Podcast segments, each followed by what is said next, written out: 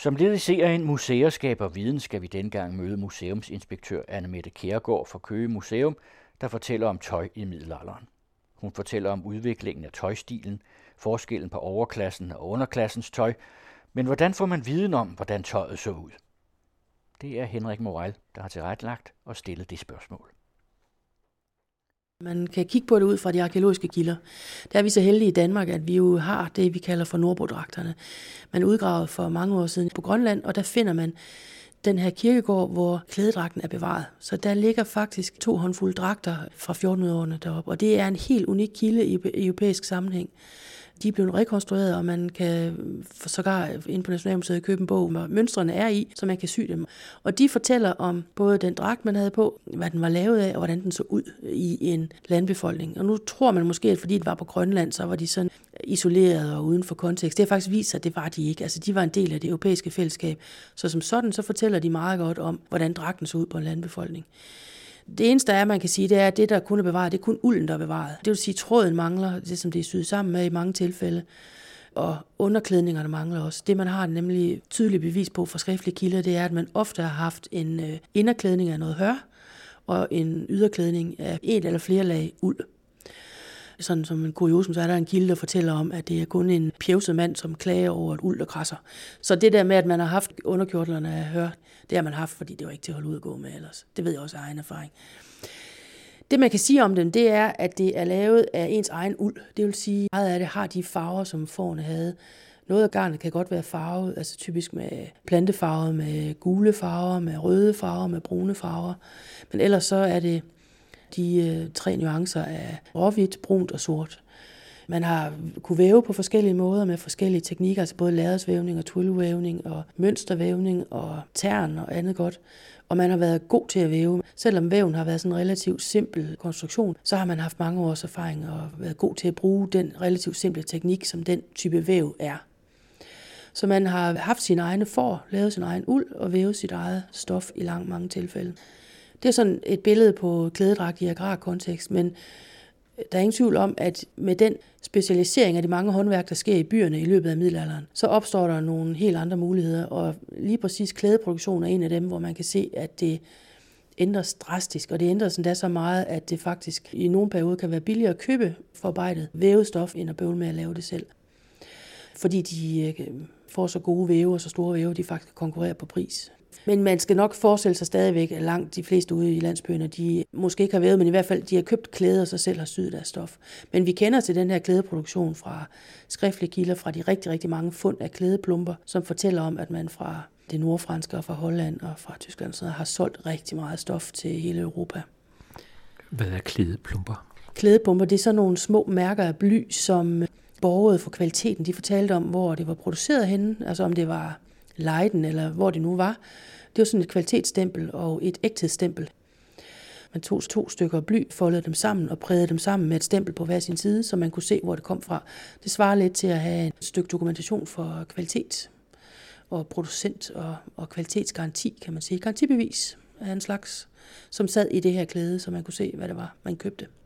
Det man kan se, der også sker med den her stigende professionalisering af rigtig mange håndværkere, især også øh, klædeproduktionen, det er, at man vil jo gerne sælge, og det tilfredsstiller så også et behov hos en voksende gruppe, der har flere penge, at man skiller sig ud med sin klædedragt, og man måske ikke så meget har et krav til klædedragten om, at den opfylder nogle funktionelle krav, altså at den holder en varm, den, i, den holder en tør, den holder en sømmelig klædt, og man ser ud, som man nu synes, man skal se ud men at man også ligesom kan flaunte nogle ting. Altså hvis du for eksempel er en ung kvinde, der ser godt ud, så får du syet en dragt, som er så stram, du bliver syet ind i den hver morgen. Altså, du er sømmelig klædt, for din krop er dækket, men man kan alligevel se, at du har den her smækre, lækre krop. Man øh, laver klædedragt, som måske ikke er super hensigtsmæssig, altså med snabelsko, der er så lange, så man kan ikke forstå, at de overhovedet kunne gå øh, med bjæller, der sidder ude på spidsen, så man har kunne høre, at de kom poser til mændene, som har været så stramme og med puder lagt ind, så det så ud som om, de havde ekstra muskuløse læge. Og der er rigtig mange ting, som helt klart er på den anden side af alt, hvad der har med funktionalitet at gøre, men som mere handler om mode, og som handler om at iscenesætte sig selv, og vise, at man er rig, at vise, at man er en del af eliten, og at man er på forkant med moden, og producenterne har jo heller ikke været kede af at sælge. Altså det er jo også et marked, kan man sige. Så det er noget, der har fodret hinanden, tror jeg. At man har haft professionaliseringen med øgede markeder, men også en overklasse, en elite, som har kunne bruge de her produkter til at vise sig selv på en anden måde. Er der så også et modebegreb? Det tror jeg helt sikkert, der er. Altså, der er ting, som ingen praktisk funktion har, men som simpelthen bare er smarte. Man kan læse rigtig meget om, at kirken brokker sig over det. Sådan ting af klædedragt. Man har sådan en overkåber blandt kvinderne med sådan meget, meget store ærmeåben. De går faktisk helt ned til midt på hoften og ind på kroppen. Den ærmetype kalder man for helvedesvinduer, fordi at det gav kvinderne mulighed for simpelthen at vise sig selv frem på en måde, som kirken synes var en stødelig.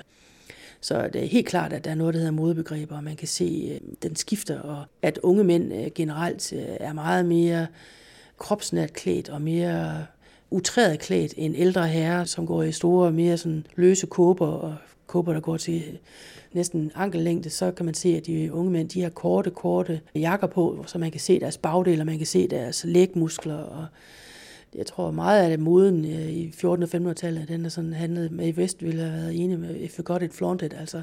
Så det gjorde man så i 14. og 1500-tallet. Det er helt tydeligt at se på billedet i kilder. Men det er så overklassen, vi snakker om der. Det er helt klart overklassen. For først har man ikke haft midlerne. Man har heller ikke haft tid til hver eneste morgen at skulle syes ind i sin kjole. Og ens tøj har skulle holde til, at man arbejdede. Så det har været nogle helt andre krav til klædedragten, man havde. At man kunne arbejde i den, og at man øh, kunne holde varmen, og man også kunne tage noget af den af, når det blev for varmt om sommeren. Det har været nogle helt andre krav, man har haft til klædedragt hos landbefolkningen. Man har ikke haft mulighed for at bare gå rundt og se ud. Men det betyder jo ikke, at man ikke øh, har gjort sig umage. Man kender jo rigtig mange eksempler på meget fine farvninger, meget fine vævninger, meget fine øh, små detaljer af bånd og broderi og sådan nogle ting. Så man selvfølgelig også gået op i det, man også gerne ville øh, se pæn ud, men det har været nogle andre billeder for, hvad der var muligt. En del af den der professionalisering, det er jo heller ikke bare kun på klæde og det her sygdragterne, men det er også sådan noget som broderi. Hvis man kigger på, hvad man kunne lave af broderi i den sene middelalder, så er det fuldstændig mindblowing, så dygtige de var. Altså, jeg kan slet ikke forstå, hvordan de har kunne lave mange af de ting, de har kunne lave. Hvis man nævner en af de allermest kendte broderier, Bayeux det kender folk. Bayeux det taler til os på grund af historierne, og den lange, lange billedlige forklaring, og alt det der. Og teknikken er da også okay, men den er ingenting ved siden af, hvad man kunne arbejde med i den sene middelalder. Man arbejder med guldtråd og sølvtråd. Man arbejder med at indlægge skyggeeffekter, så man faktisk næsten broderer så det får en tredimensionel effekt. Når man kigger på kilderne, så er det faktisk øh, nogle af de lønninger, som man har givet til de her folk, der har broderet, de er lige så høje som de lønninger, der har været til de allerdygtigste guldsmede eller på anden måde håndværkere. Altså det har været virkelig været anerkendt, meget, meget specialiseret erhverv at lave de her fine ting. Og nogen, som virkelig har brugt det her, det har faktisk været kirken. Eliten i klosterne og i kirkerne, altså biskopper og lignende, de har haft en klædedragt, der ikke var at kimse af.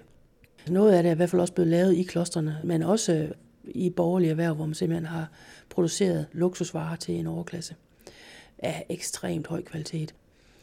Der er ikke så meget bevaret i Danmark, men man kender rigtig meget fra øh, Sverige og fra England og sådan nogle steder. Så hvis man nogensinde er på de steder, så gå ind og kig på de der tekstilhåndværkhistorier, for det er et eventyr at se dem.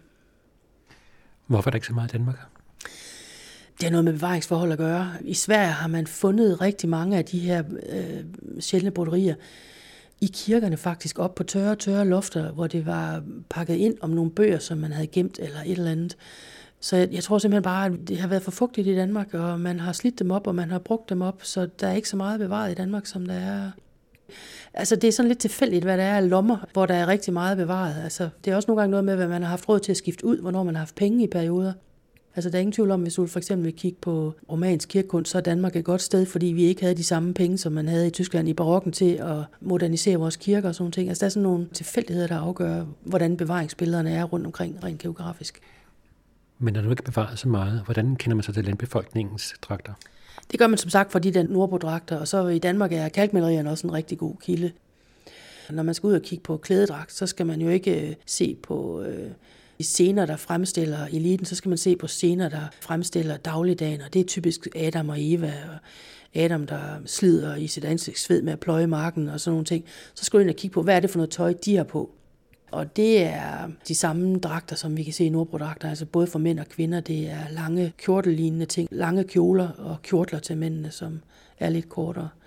Vi har altid undret sig over, hvor deres frakker henne. Det er fordi, de har ikke frakker, de har to kjoler. To uldkjoler uden på hinanden. Og når det så blev øh, rigtig varmt, så tog man så den ene af. Overtøjet, det er kjolen. En overkjole kan jo så gå hen og blive den tættere inde på kroppen, eller omvendt. Når den, man har haft inderst, den bliver slidt, så ryger den yderst og sådan nogle ting. Det, der er helt typisk for de tidlige klædedragter, det er, at man går ind for en maksimal udnyttelse af stoffet. Du har de her baner, som du væver stoffet i, og dem syr du så sammen, og så sætter du så kiler i, og de kiler laver du ved, at du tager en bane mere, som du så laver et diagonalt snit i, sådan at du simpelthen udnytter maks den mængde stof, du har. Og det er, fordi klæde er en værdifuld, arbejdstung ting. Du har ikke haft stof at rute med, så man har simpelthen været ekstremt sparsomlig. Man har brugt hele det vævede stykke så meget, som man nu kunne. Og det har været medbestemmende for, hvordan dragten den faktisk ser ud med de her kiler. Det er meget tydeligt at se på nordbodragterne at der er en maksimal udnyttelse af de baner af stof, man har haft. Og der kan man se med, at der hvor stoffet går hen og bliver billigere øh, i senmiddelalderen, at der begynder man at sy på en anden måde. Selvfølgelig har man brugt resterne, man har brugt dem til alt muligt andet, man har brugt dem til at lave bolde, noget er blevet revet op igen og genanvendt til at lave valget klæde af og andre ting, men man øh, tilskærer simpelthen kjolerne på en anden måde. Det er også det, der gør, at de får en helt anden pasform. Når man kigger på nordbodragterne, så er det tydeligt, at de er selvfølgelig behagelige, og de er også løse og sådan noget. De klæber ikke ligesom til figuren.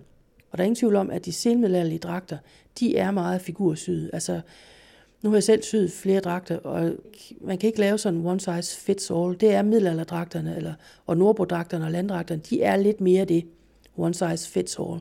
Hvor den sene middelalders dragter i bymiljøer især, de er meget individuelle syet til den enkelte. Så man kan simpelthen se, når man er færdig med den her dragt, at når folk de tager den på, så føler de sig rigtig meget hjemme i den.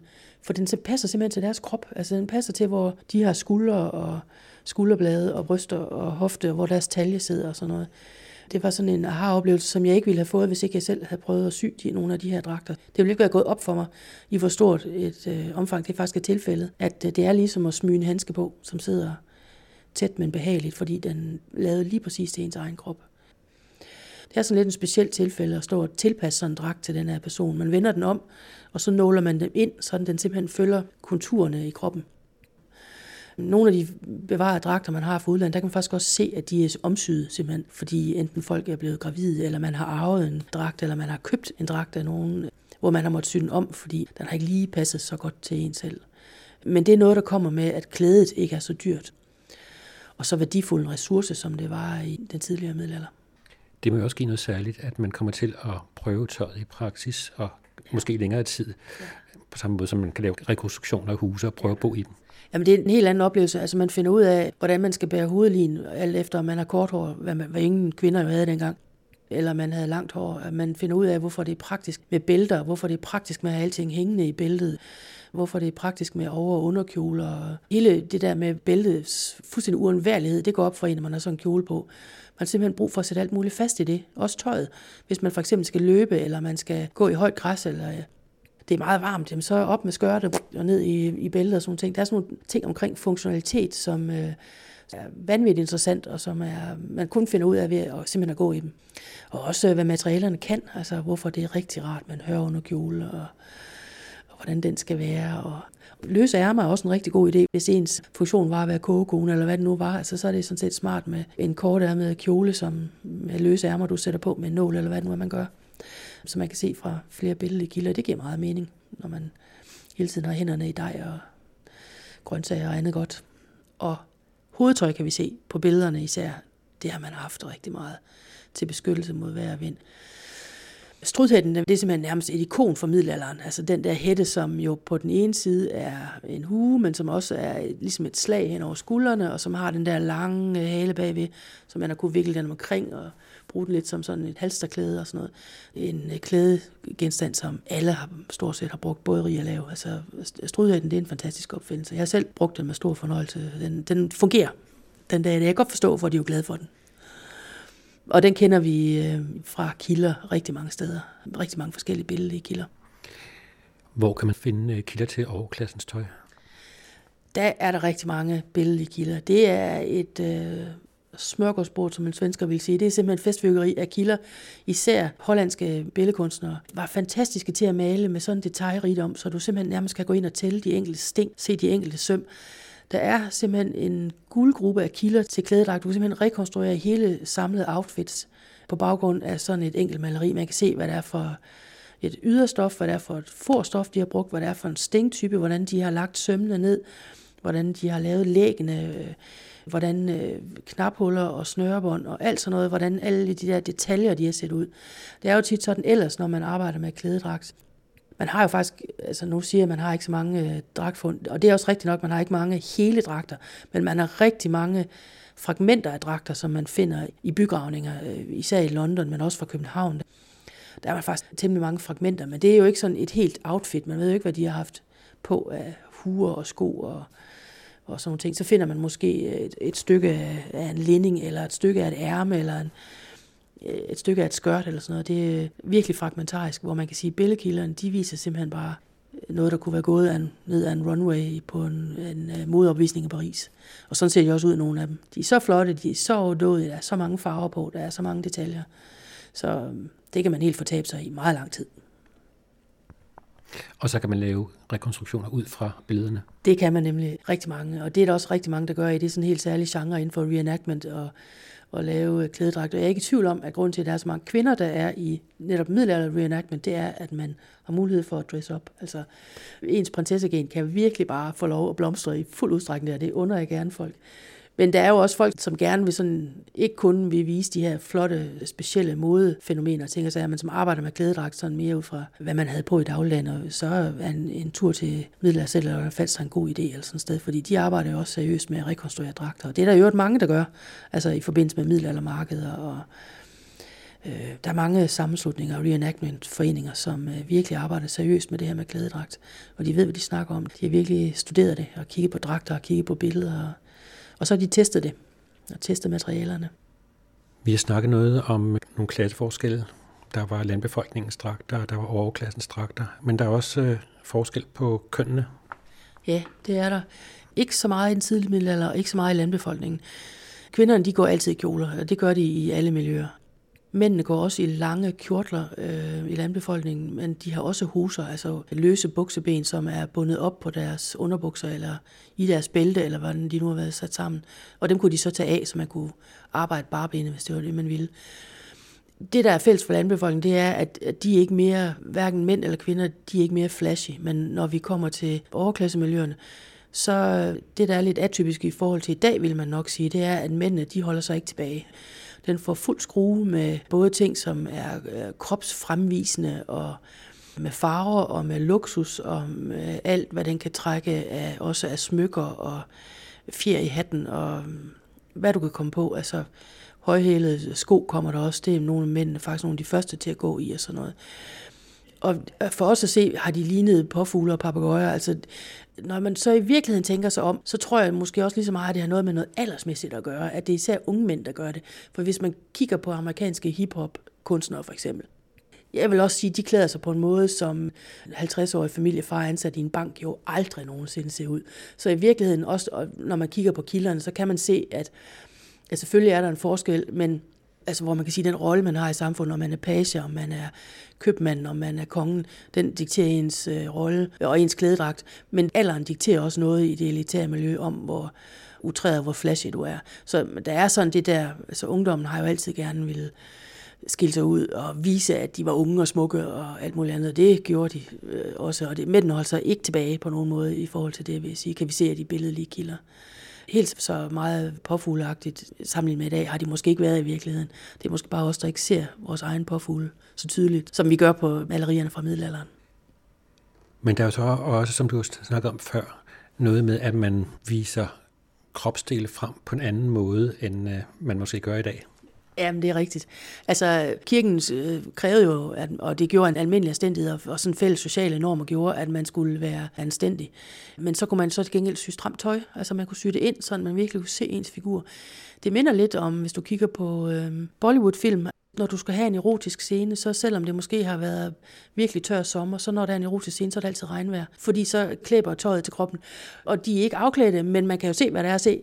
Og jeg tror, det er fuldstændig helt samme øh, ting, man kan se i middelalderen, at øh, det kan godt være, at man ikke kunne være afklædt, men man kunne være stramt klædt, så, så man kunne øh, fremvise ens ynder. Det er helt tydeligt, at det, det gjorde man, når man var ung og smuk. Hvordan arbejder man som arkeolog med klæde? Ja, altså typisk så vil det jo være sådan, at man i forbindelse med en udgravning er så heldig at finde stumper af klædedragt. Og mener virkelig, stumper og stykker, det er bitte små fragmenter. Nu sidder jeg for eksempel her og bladrer i en bog fra resultater fra engelske udgravninger, hvor der er et katalog over en hel masse forskellige stumper og stykker. Det de så fortæller om, det er jo hvor kommer klædet fra? Hvad er det lavet af? Hvad er det farvet med, hvis det er farvet? Hvordan er det vævet? Og hvad er det syet til?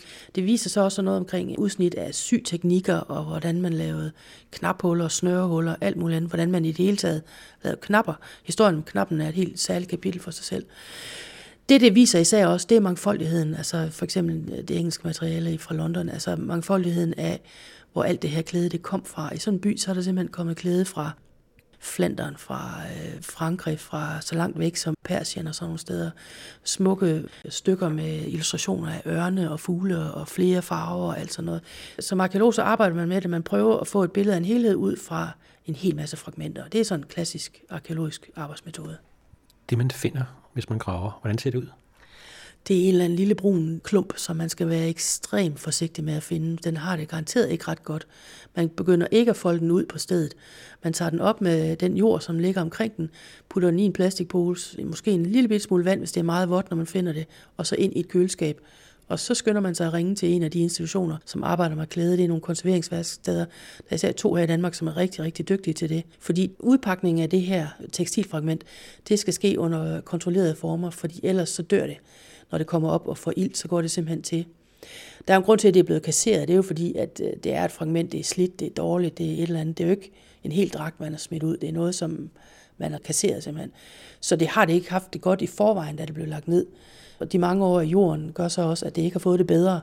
Men øh, der er vi øh, helt afhængige af de øh, kompetencer, som øh, dem, der arbejder med tekstilkonservering, de har med at kunne udpakke det her stykke, rense det frit, og så kunne lave den her beskrivelse af, hvad det er for for noget uld, hvad det er for en vævning, hvad det er for en farvning, hvad det er for et fragment, man sidder med. Som arkeolog, så kan man sige, vi tager den der klump op, og så giver vi den straks videre. Fordi det er sarte sager. Når de så er færdige med det, så kan det godt ligne sådan nogle små, ens øh, brune yeah. stykker stof. Det gør de, og det gør de, fordi jorden simpelthen farver det, og det kan vi ikke rigtig gøre noget ved. Men det betyder jo ikke, at de ikke kan finde spor af farve. Det kan man, nogle gange kan man være så heldig, at man faktisk lidt kan se det, men de kan jo godt finde rester af det, som det er farvet med, og fortælle, at det har været rødt, eller blåt, eller gult, eller hvad det nu har været eller det overhovedet ikke har været farvet. Så man kan lave alle mulige analyser og undersøgelser af de her øh, stofrester, som fortæller os en hel masse om, hvad der er for en dragt, det har siddet i, hvad det har været brugt til.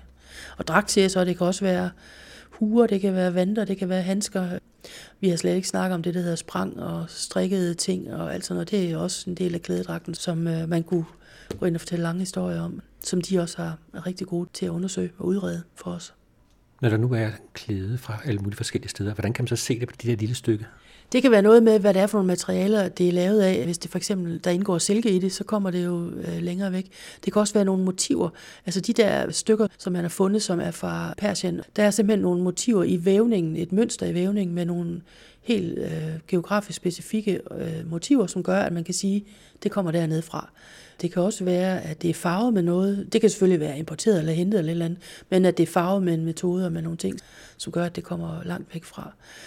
Uld kan være svært at sige, hvor det kommer fra. Altså uld er jo uld, et langt stykke hen ad vejen i hvert fald.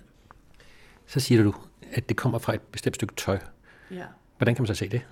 Det kan være, hvis du for eksempel har en ærmesøm, eller du har et stykke af lindingen, eller halslindingen, så kan du så se, hvor det har siddet på, enten det har været en skjorte, eller det har været en kjole, og andre gange, så kan du slet ikke se det. Hvis det er et stykke af midten af et eller andet, så har du bare en klud i princippet. Ikke? Du skal have noget, hvor der er noget søm et eller andet på, så du ligesom kan fortælle om, at det her det har været en del af en, en kjole til en kvinde, der har været nogenlunde så stor, eller en, et barn, eller hvad det nu har været. At der skal du have noget, som er lidt større, eller sidder et eller andet bestemt sted på det stykke tøj, det, der det oprindeligt var engang, for at du kan se det. Udsendelsen var tilrettelagt af Henrik Moral. Man kan finde andre udsendelser i serien Museer skaber viden på den anden radios hjemmeside. Der kan man blandt andet finde en anden udsendelse med Annemette Kærgaard, hvor hun fortæller om børn i middelalderen.